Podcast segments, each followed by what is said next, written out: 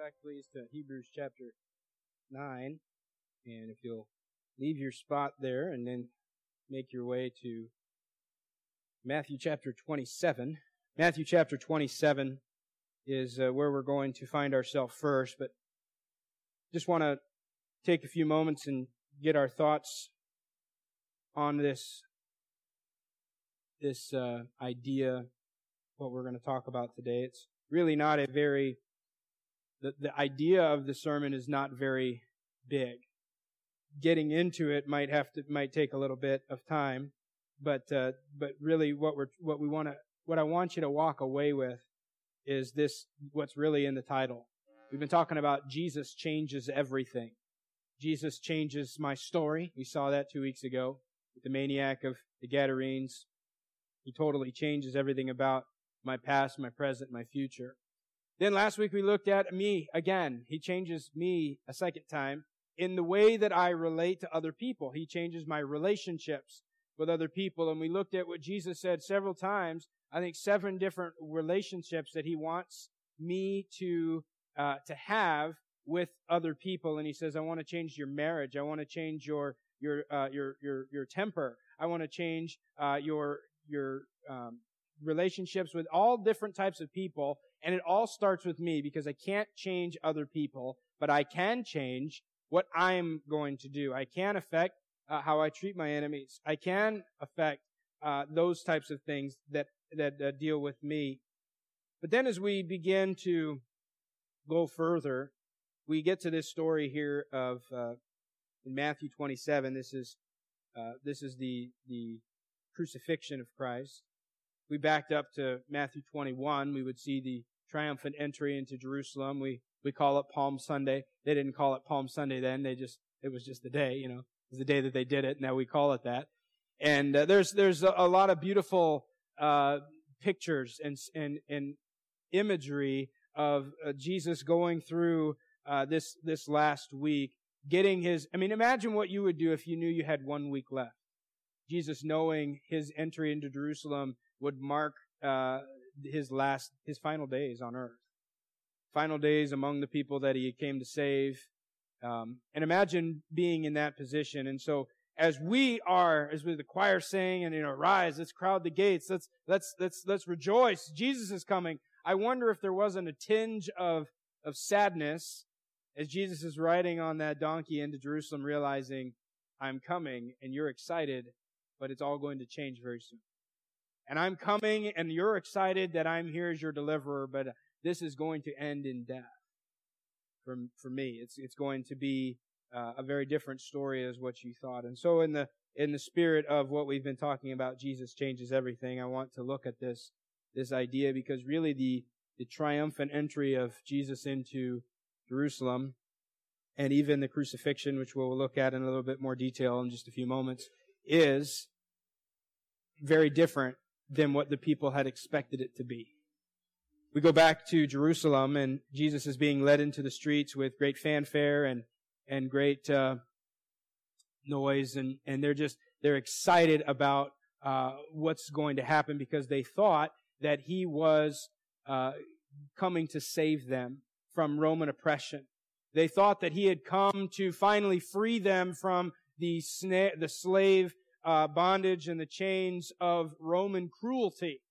Many years before that, they had been slaves in Egypt, and that, and uh, Moses had been sent by God to deliver them, and physically, and, and, and with great gusto, even with the with the plagues and and the the, the Red Sea party and all these things, uh, God delivered His people through this man. And now Jesus comes on the scene. And uh, even the, the fact of Jesus being on the donkey was a fulfillment of Zechariah's prophecy that these people had been studying and waiting for. And here he comes, the Messiah, our deliverer, our Savior is here. And the shouts of Hosanna were, were Save us, Savior, you're here, hooray! It's finally come. The day is here. The day has arrived. And Jesus, and Jesus is going to be our hero I wonder how different it must have it would have it, it must have been how many of those same people who shouted Hosanna would in just a few short days shout crucify him. I don't know if it was all of them, but I do think that it's likely that some of them that had shouted for joy now shouted for his death. Just in, once we get to Matthew 27. The people misunderstood the man. They misunderstood who Jesus really was. They thought he was a prophet. Uh, if you read the story, they coming into town and and uh, the, the, the great great commotion is going on, and he finally enters Jerusalem. And as soon as he hits Jerusalem, the, there's a bunch of other people going, "Who is this guy? What what's the big what's the big noise? What's you know what's going on?" And and they said, "This is the prophet of from Nazareth of Galilee. This is Jesus. He's going to save us." He is going to be the deliverer. I mean, those Romans, they don't even know what's coming, and, and, and it is going to be a big deal. Even those people missed it. Because in just a few short days, we would see how very different his motives would be. And we see that again, that if you see it in your notes there, that not only did they misunderstand the man who Jesus really is or really was during that time, they misunderstood his mission. Why he really came.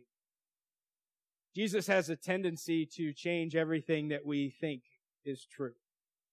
He took a man, a maniac, a wild man, a demon possessed man, and his reality was hopelessness. His reality was nakedness. His reality was cutting himself and, and self pain and all of these things. And Jesus said, I'm going to change that. Then Jesus came to us in Matthew 5 and said, here's the, here's the reality you live in right now uh, hate your enemies, but love your neighbor. I'm going to change that. I want you to love your enemies too. Here's the reality. Don't kill. Here's where I'm going to change. Don't even insult. Don't even hate. Don't even call your brother a fool. Don't even call a person. Don't, don't lose your temper. That's a, that thought of that. Don't commit adultery becomes, don't even look on a woman and lust after in your heart. He, he changes everything. He, he, he flips it on its head. It, just as we feel like we've got an understanding of what life is all about and what things are all about, Jesus comes and says, nope, that's not how it's supposed to be. Today's no different. Because as he enters into Jerusalem, they thought he was coming to deliver them from physical bondage and oppression, and yet Jesus said it's as we would see through his life and through his actions and then finally through his words.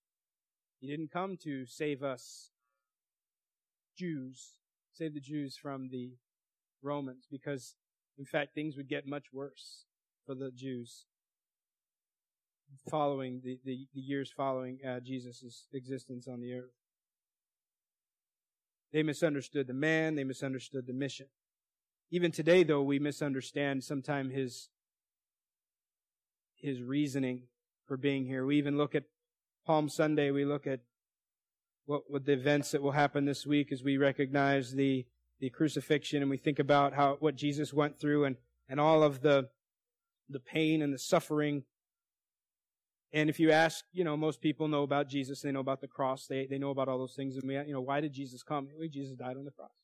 That's why Jesus came. And that's true. That's, that is the, the correct answer. But it's not just that. It's not just Jesus coming to die we, at Christmas time, we say Jesus came to earth because he was going to die. But Jesus didn't just come to die. He didn't just come to save us and make a way for us to go to heaven. If that's all you get, it's not the wrong answer, it's just an incomplete answer. Jesus, his purpose was not just to bring us to heaven or save us from hell. Jesus came to earth, to Jerusalem, to Calvary, to change how we approach God. He came to change our worship. Worship is just the way that it's, it's, it's the, it's the act of approaching God. It's the way that you approach God that says, God, you are worthy of honor. You're worthy of glory. As we sang the songs this morning, we were worshiping God with our song. The Bible teaches that as we give our tithes and our offerings, uh, we are worshiping God through our our offerings. It's it's it's very it's it's kind of connected to in the Old Testament when they would have the burnt offerings and they would bring uh, they would bring the calf or they'd bring the goat or they'd bring a dove if they were poor they had birds and they would bring those things uh, sometimes they would bring grain They would bring the first fruit. Sometimes they would bring water. They would bring these different things and they would offer them to God for different reasons. And that was how they worshiped God. And this morning, through our text and through the message, I, I want to show you how Jesus changes the way that we worship. He really, really changed the way that the Jews worshiped during this time. But for us even, He changes the way, the reason that we worship Him. Not since the Garden of Eden has man been intimately close with God. Go back to the time when Adam, before Adam sinned, and, and he would commune with God, I think on a daily basis. We don't know how long Adam was in the garden before there was sin, but there was, there was this intimacy, there was this closeness that there, there was no sin, there was no separation. And then at the moment that Adam ate the fruit and Eve ate the fruit, there was a separation and they hid themselves from God. The Bible teaches very, very plainly that sin separates us from God. Sin is the biggest problem that we all have in this world because sin separates us from God.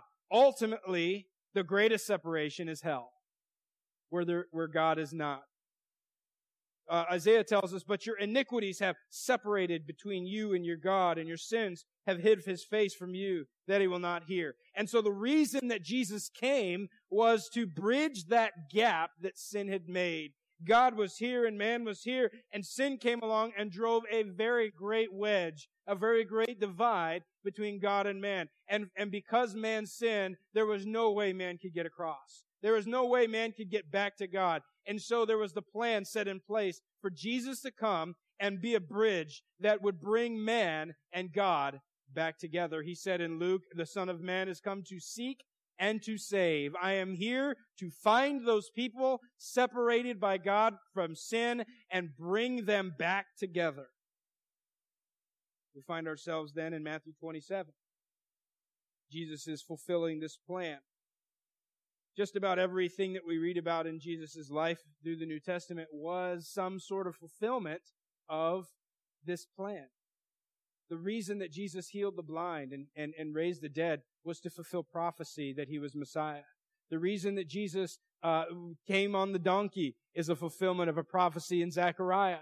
The reason that Jesus entered at the day he entered Jerusalem is a fulfillment of prophecy. And it all connects back to the way that these Jews would worship.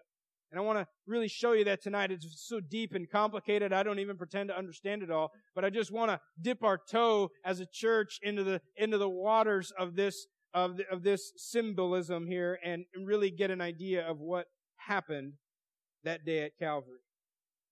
But we find ourselves in Matthew 27. Jesus is on the cross. He's been on the cross for about three hours now. The Bible said in verse number um, verse number, uh, if you're there, you can look in verse number 45, that he'd been up on the cross and then darkness, at the sixth hour, darkness covers the land. Because God at this moment would pour out his wrath on his own son and didn't want anybody to see it. He pulls the shades of, of the sun back and it's pitch black in the day. And here is three hours of what we won't understand completely until maybe we get to heaven and we realize it's not anything that we could imagine. It is the undiluted wrath of God upon his son. Because Jesus drank that cup of sin. The Bible says, he who knew no sin became sin for us. The land has been covered in darkness for three hours, and at the end of these three hours, Jesus makes these words. They, they, he, he says, eh, Eli, Eli, lama sabachthani, or my God, my God, why hast thou forsaken me? Even then, indicating to us how sin separated us from God. Because when Jesus became sin, God was, God couldn't look on Jesus and, he, and Jesus looked up and said, God, why have you forsaken me? Because he's, because he says he's become sin. He didn't just take sin upon him. He drank the cup of sin, became sin for you and for me. Jesus is on the cross. He utters his last words. But I find, and we're really what, what I want to get to, one little spot in the crucifixion story. We find it in verse number 51. But Jesus cries with a loud voice, and simultaneously, while Jesus is on the cross at Calvary, and he gives up the ghost, verse 51 says, And behold, the veil of the temple was rent in twain from the top to the bottom, and the earth did quake, and the rocks rent. there was three things that happened all at the same time. Jesus died. There was a great big earthquake. And in the temple, the veil was torn. I think we have the picture up there on the, I want to show you the, the, uh, the temple real quickly. There it is. So you can kind of see this is, would be kind of an, an exploded view of the Old Testament tabernacle. We call it the tabernacle in the Old Testament. Later on, it became a temple. It, the word tabernacle just means tent. And, in, and we go all the way back. We read in Exodus and Leviticus. We can see there. There's this was this the, the the the tabernacle there was divided into two sections. There there was and there was a lot of furniture in it. There was a lot of different things about it. But there was two big places. One place was called the holy place, and that was the first part. And then there was a very thick curtain that would divide that room into a smaller room in the back there called the most holy place or the holy of holies. If we read through, and we won't have the time to read through all that tonight, this morning, Exodus and Leviticus teach us that God himself was in that room. That is where God would meet with the people when he would come. We're going to be in Hebrews in just a moment. We're going to see those. We'll see uh, this this um, well, take your Bible. Let's go there now. Hebrews chapter 9. I want to, let me read some, some verses to you and, and, and, and, and explain to you the significance of this veil and the significance of the temple. What I want you to get here is this. The tearing of the temple veil completely changed the way that man would access God. Completely changed it for all of time. Let's go to Hebrews chapter 9. Now, if you, if you're not paying attention this morning, you read the book of Hebrews and uh, you quickly find yourself in a deep dark place and you have no idea where how you got there and where I do you're going. So you got to really pay attention. So put your put your thinking caps on and uh, let's start in verse number one of Hebrews chapter um, Hebrews chapter nine. Now verse verse chapters eight, nine, and ten are all along this theme of Jesus is better than, and and, and it talks about different things that Jesus is better than. Hebrews chapter 8, 9, and 10 talk about how Jesus is better than the Old Testament law. He is better than the Old Testament sacrifices, these, these blood offerings that they would, that they would uh, bring uh, to God and, and sacrifice on an altar. Jesus is better than those things. We get to verse number one of chapter nine. It says, Then verily the first covenant had also ordinances of divine service. That phrase there, ordinances of divine service, really just means regulations for worship. And what the next verses are going to teach us are a little bit, a very brief overview of God's regulations for worship in this tabernacle right here. This is how the Jews had to operate. There's a lot of different, uh, there's a lot of different pieces of furniture in there. You can see the table of showbread and you see the candlesticks and in the back, in the back, the little box in the back on the top left there. That's the Ark of the Covenant. That would, inside that would have the, the uh, a bowl of manna back from uh, the wilderness and it would have Aaron's rod that had budded. Remember, uh, in the, the New Testament when they threw down the rod and all of those things. Uh, the Aaron's rod that budded and then had the tables of law.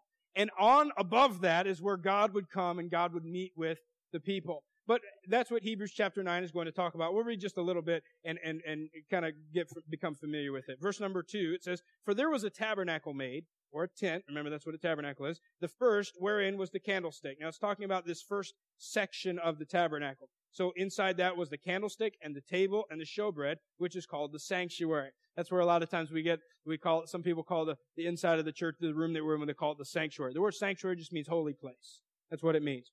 Then it goes on in verse number three, and after the second veil, the tabernacle, which is called the holiest of all. So this is the inside inside. This would be the holiest of holies, or we would call it the most holy place, and this is where God would meet. Inside that, verse number four, had the golden censer and the ark of the covenant overlaid round about with gold, wherein was the golden pot that had manna, and Aaron's rod that budded, and the tables of covenant. And over it, the cherubims of glory shadowing the mercy seat, of which we cannot now speak particularly.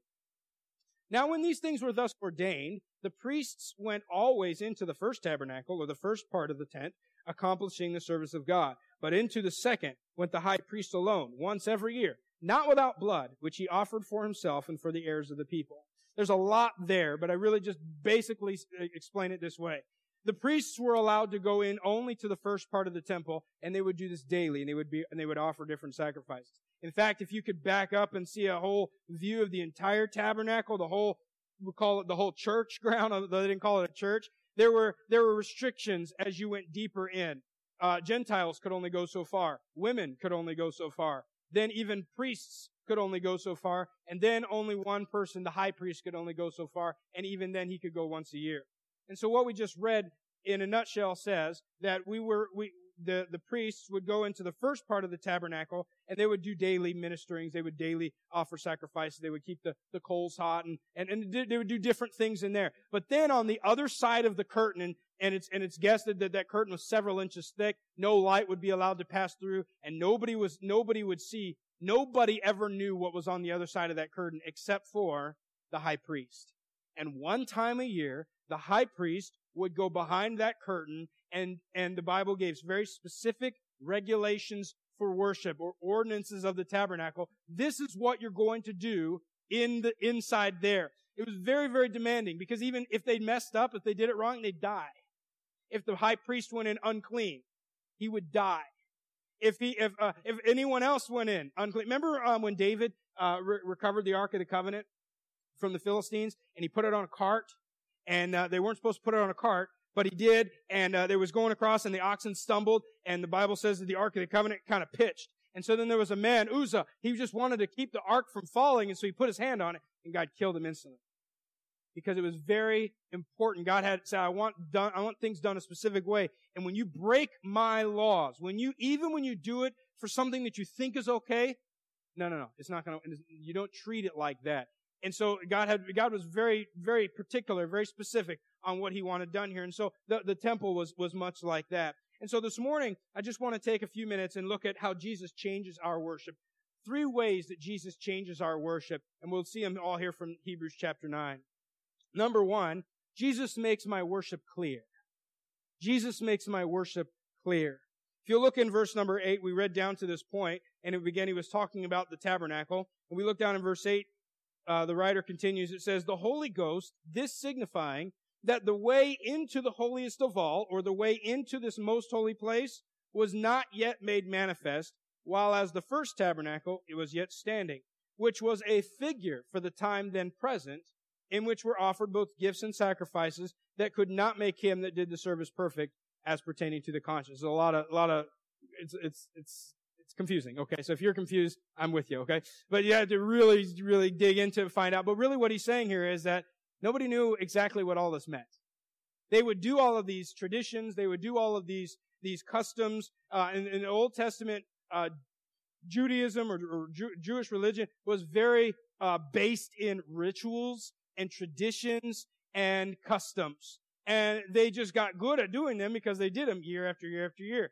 Uh, uh, Dan, Dan was, uh, his wife down here, uh, recommended a book to me and I've been reading through the different feasts of the Lord and it's very, very interesting about how, uh, how their culture was just, uh, based completely around the customs and the rituals and the traditions.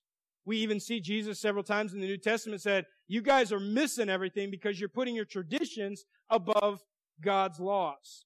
Five times in Matthew chapter 20, uh, chapter 23, Jesus is talking to the Pharisees and he calls them blind guides and blind fools five times in one chapter because these were the spiritual leaders of the day and yet they didn't even understand exactly why they did all that they were doing. If they had, when Jesus had entered, they would have realized why he was there. He wasn't there with a sword to deliver them from Caesar. He was there with a body to offer as a sacrifice for their sins. And if they had been paying attention, if they had known, they would have readily accepted him and not yelled, crucify him. But they missed it. And, and, we, and we're not here to cast blame on them and because a lot of times I think we miss why Jesus came. You talk to the average person on the street, Jesus came, he did a lot of good things. Oh yeah, I believe he's a good man. I mean, it's documented in history that a man named Jesus existed. But not everybody believes that Jesus is who Jesus claimed to be. And Jesus said, I want to come and make this clear all of these, these sacrifices that you've been doing, all of these blood offerings and all of these treks to Jerusalem, uh, you're doing it and you don't even know why. Jesus at the, uh, talking to the woman at the well, he said, you worship what you don't know. He says, you Samaritans, Gentiles, you worship a God you don't even know. Paul went to Mars Hill, uh, in Acts and he talked to them on Mars Hill and he said, I noticed your devotions. I watched your worship and you have all these idols and you have one to the unknown God because you don't know this. Let me tell you about the unknown God. His name is Jesus Christ. as people, uh, we just, we grow up and God is so far away and, and, and, and these, and these things that God asks us to do and, and, and, and it becomes a little bit fuzzy. It becomes a little bit murky and like, oh, okay, I don't see this. And so Jesus said, I've come to make it all clear. I want to, I want you to understand why you've been sacrificing, uh, uh, um, a, a, a calf every year for sins. I want you to understand why you've been doing these things. I want you to understand each of the pieces in the furniture inside this tent had something to do with Jesus himself. And Jesus says about this, it was all about me. Jesus came to make the purpose of religion clear. The purpose of religion was not to make people look good. It was not to look good in front of each other. That's what the Pharisees thought it was, because they would go and they, would love to stand in the synagogues front and center and pray aloud so that you could hear how verbose and how eloquent I would pray to the Father, using my these and my thous and my thys and, and, and, and, and, and, and trying to impress you. Even today, people do that, trying to impress other people. We do good. We do our religion to be seen of men. Sometimes, mistakenly, we even do our religion to be seen of God. I want to impress God. I want to earn God. I want to, I want to earn His merit and His favor. And Jesus said, you're missing it. I want you to understand what all of this is all about. It's all about me. Jesus said, it's all about me. Everything you read in the Old Testament, it was all pointing to me. Everything in the Jews' religion was leading up to this moment in time when I would stand on a cross uh, suspended between heaven and earth and die for the sins of every man and every woman. Jesus said, I want to make it clear. Number two, he said, I will make your worship complete. I think this is so interesting. We, uh, we read, we read down and, and uh, we, we were, we already read the verse, but uh, let's, well, no, we didn't read that verse. Let's go to verse number one of chapter 10. We skip a little bit because he talks about so much good stuff there, but chapter 10 and verse number 1 says, For the law, having a shadow of good things to come, and not the very image of the things, can never, with those sacrifices which they offered year by year, continually make the comers thereunto perfect. You get what he's saying? He's saying the law, what commanded them to offer these yearly sacrifices, can never make the worshippers perfect. It can never quite do what it's supposed to do. It was only a band-aid, if you will. It was a band-aid on my sins for one more year, but next year I got to do this all over again. And every year when the Jews would come and they would bring the sacrifice and they would wash and the priest would have to put his, put his hands on the, on the calf and, and they, or they would have, they'd have, they'd have two and, and there'd be one, sometimes there would be a goat and there, there'd be two and one would be a scapegoat and they would lead it out into the wilderness uh, and then there'd be another one they'd crucify, or they'd, they'd, uh, they'd not crucify, they'd, they'd slit the neck and do all those things. And then they would take the blood and they'd have to sprinkle it on different things with certain fingers and all these. Jesus said, you're reminded every time this happened, every time you went through this whole ritual, it only is good for one more year. And then you got to do this all over again next year. And you got to do it all over again the year after. Because it's only a temporary fix. It doesn't quite get it. But then we keep reading.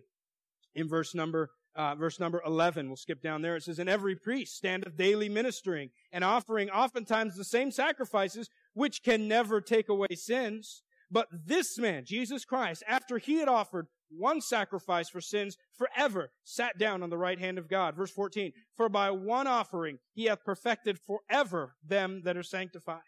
Verse 17, uh, and their sins and iniquities will I remember no more. Now remission, now where remission of these is, there is no more offering for sin. Remission of these. He's just talking about the verse before, the sins and iniquities that he won't remember. He said, I won't remember them. Much, uh, quite the opposite of your Old Testament sacrifices, that it was just kind of a, a prolonging, alright, I will, I will spare judgment for another year and then the next year I will push the judgment for another year. And as long as you keep doing these sacrifices, you'll be good. But Jesus said, I came once and I fixed it forever. And I will, and your sins and your iniquities, I will remember no more. And he says, now where there is remission of these, there's no more offering for sin.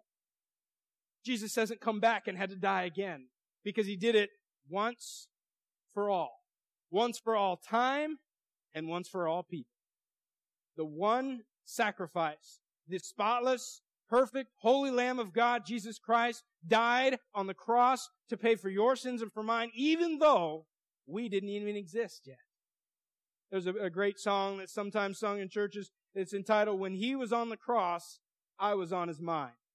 And you think about that. You weren't alive, and yet Jesus knew that you would be alive at this moment in time. And He said, I will come and pay for the sins of the people in this room right now. Your great grandpa was not alive. Your great great great great great grandpa was not even alive. And Jesus knew every single person that would ever exist and walk and suck air on this earth. And Jesus said, I'm dying for them, for their sins, and it's done. One of the great sayings of Jesus on the cross, it is finished. What did he mean? Salvation. It's done. It's complete. It's finished. You don't have to do anything anymore. Jesus said, I want to come and make this clear. I want you to understand it's all about me. But number two, I want to make it complete. I want you to understand you don't have to fix it. You don't have to add anything to it. You don't have to earn it. It's already been done. I just want you to accept. I just want you to believe it.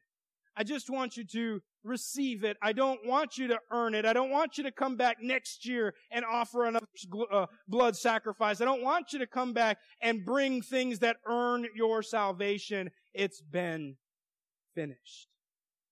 Jesus said, I did everything. What the law, what the Old Testament, Old Testament sacrifices and burnt offerings could not do in one moment, at one time, in one day, in one act, Jesus did what thousands of years of sacrifices could never do. When we get to the last, Jesus came to make my worship clear. He came to make my worship complete. And he came to make my worship close. This is really where we've been trying to get to. Verse number 19. Having therefore, brethren, boldness to enter into the holiest by the blood of Jesus. Let me go back to that picture in your mind. We won't put it up on the screen, but just back that picture in your mind in the temple. If we had lived during that time, none of us would know what was inside that temple.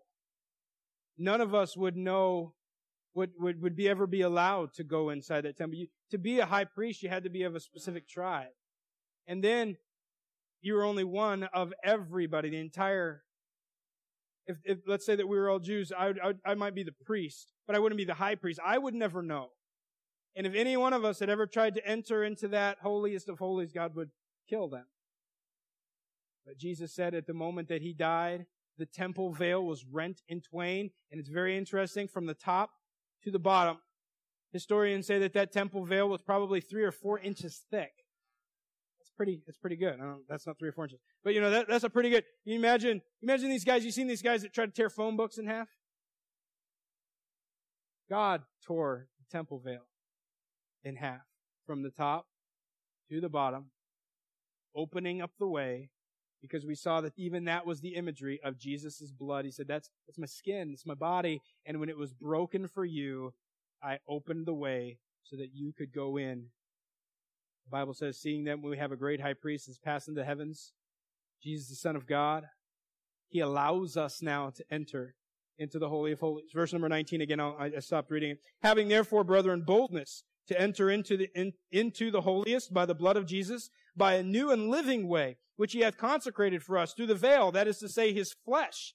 And having an high priest over the house of God, notice, let us draw near with a true heart and full assurance of faith.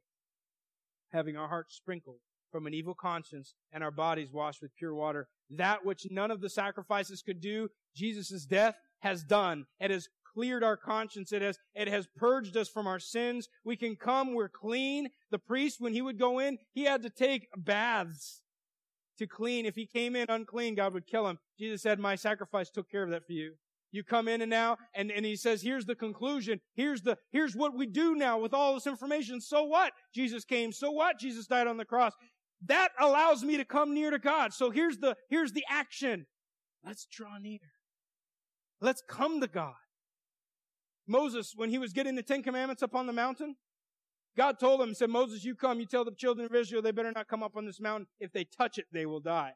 God said, I'm keeping them at an arm's length. Moses, you come up, and then you tell them what I wanted you to know. All throughout history, it was like that until Jesus came. The, the, the veil was that separation that God says, I'm keeping you at a distance. I'm not letting you come any closer because of your sin. It separated you, and there's only one thing that will allow you to cross that threshold. to go behind the curtain and see my, uh, to have that a close, intimate relationship with me and my, and it's my son Jesus.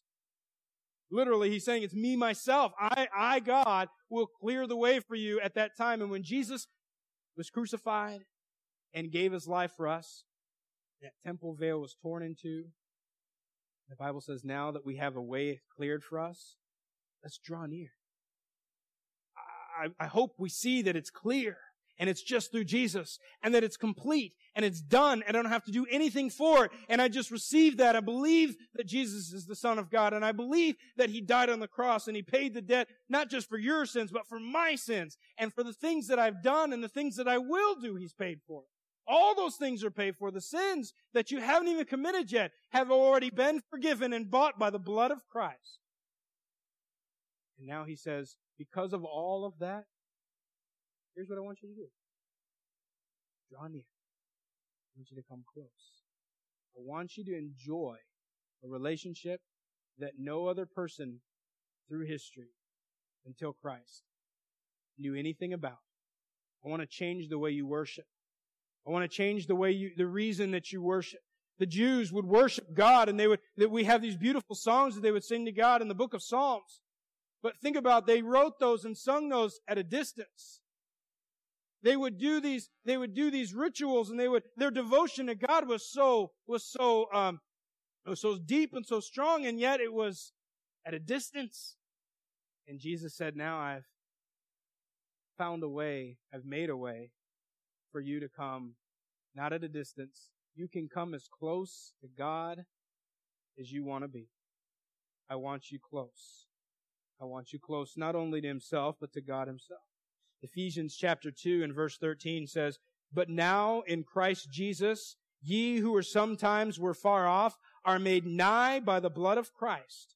For he is our peace, who hath made both one and hath broken down the middle wall of partition between us. Speaking of that veil again. Uh, verses 18 says, For through him we have, we both have access by one spirit unto the Father. Now therefore, ye are no more strangers and foreigners, but fellow citizens with the saints and of the household of God.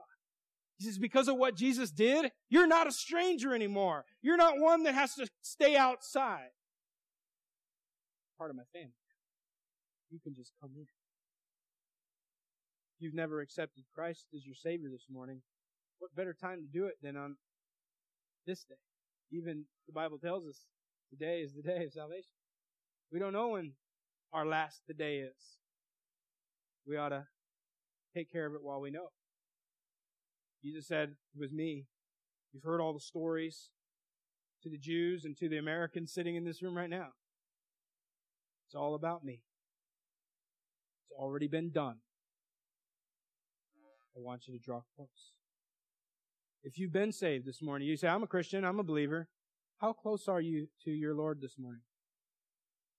Have we lived however we wanted to out in the world and come back thinking that I just need to put my hour in of service and then everything's all good again? Or have we been walking with Him, spending time with Him, and learning from Him? Jesus says, if you're weary, take my yoke upon you. He says in Hebrews, He tells us, come boldly unto the throne of grace and there you will find mercy and grace to help in time of need.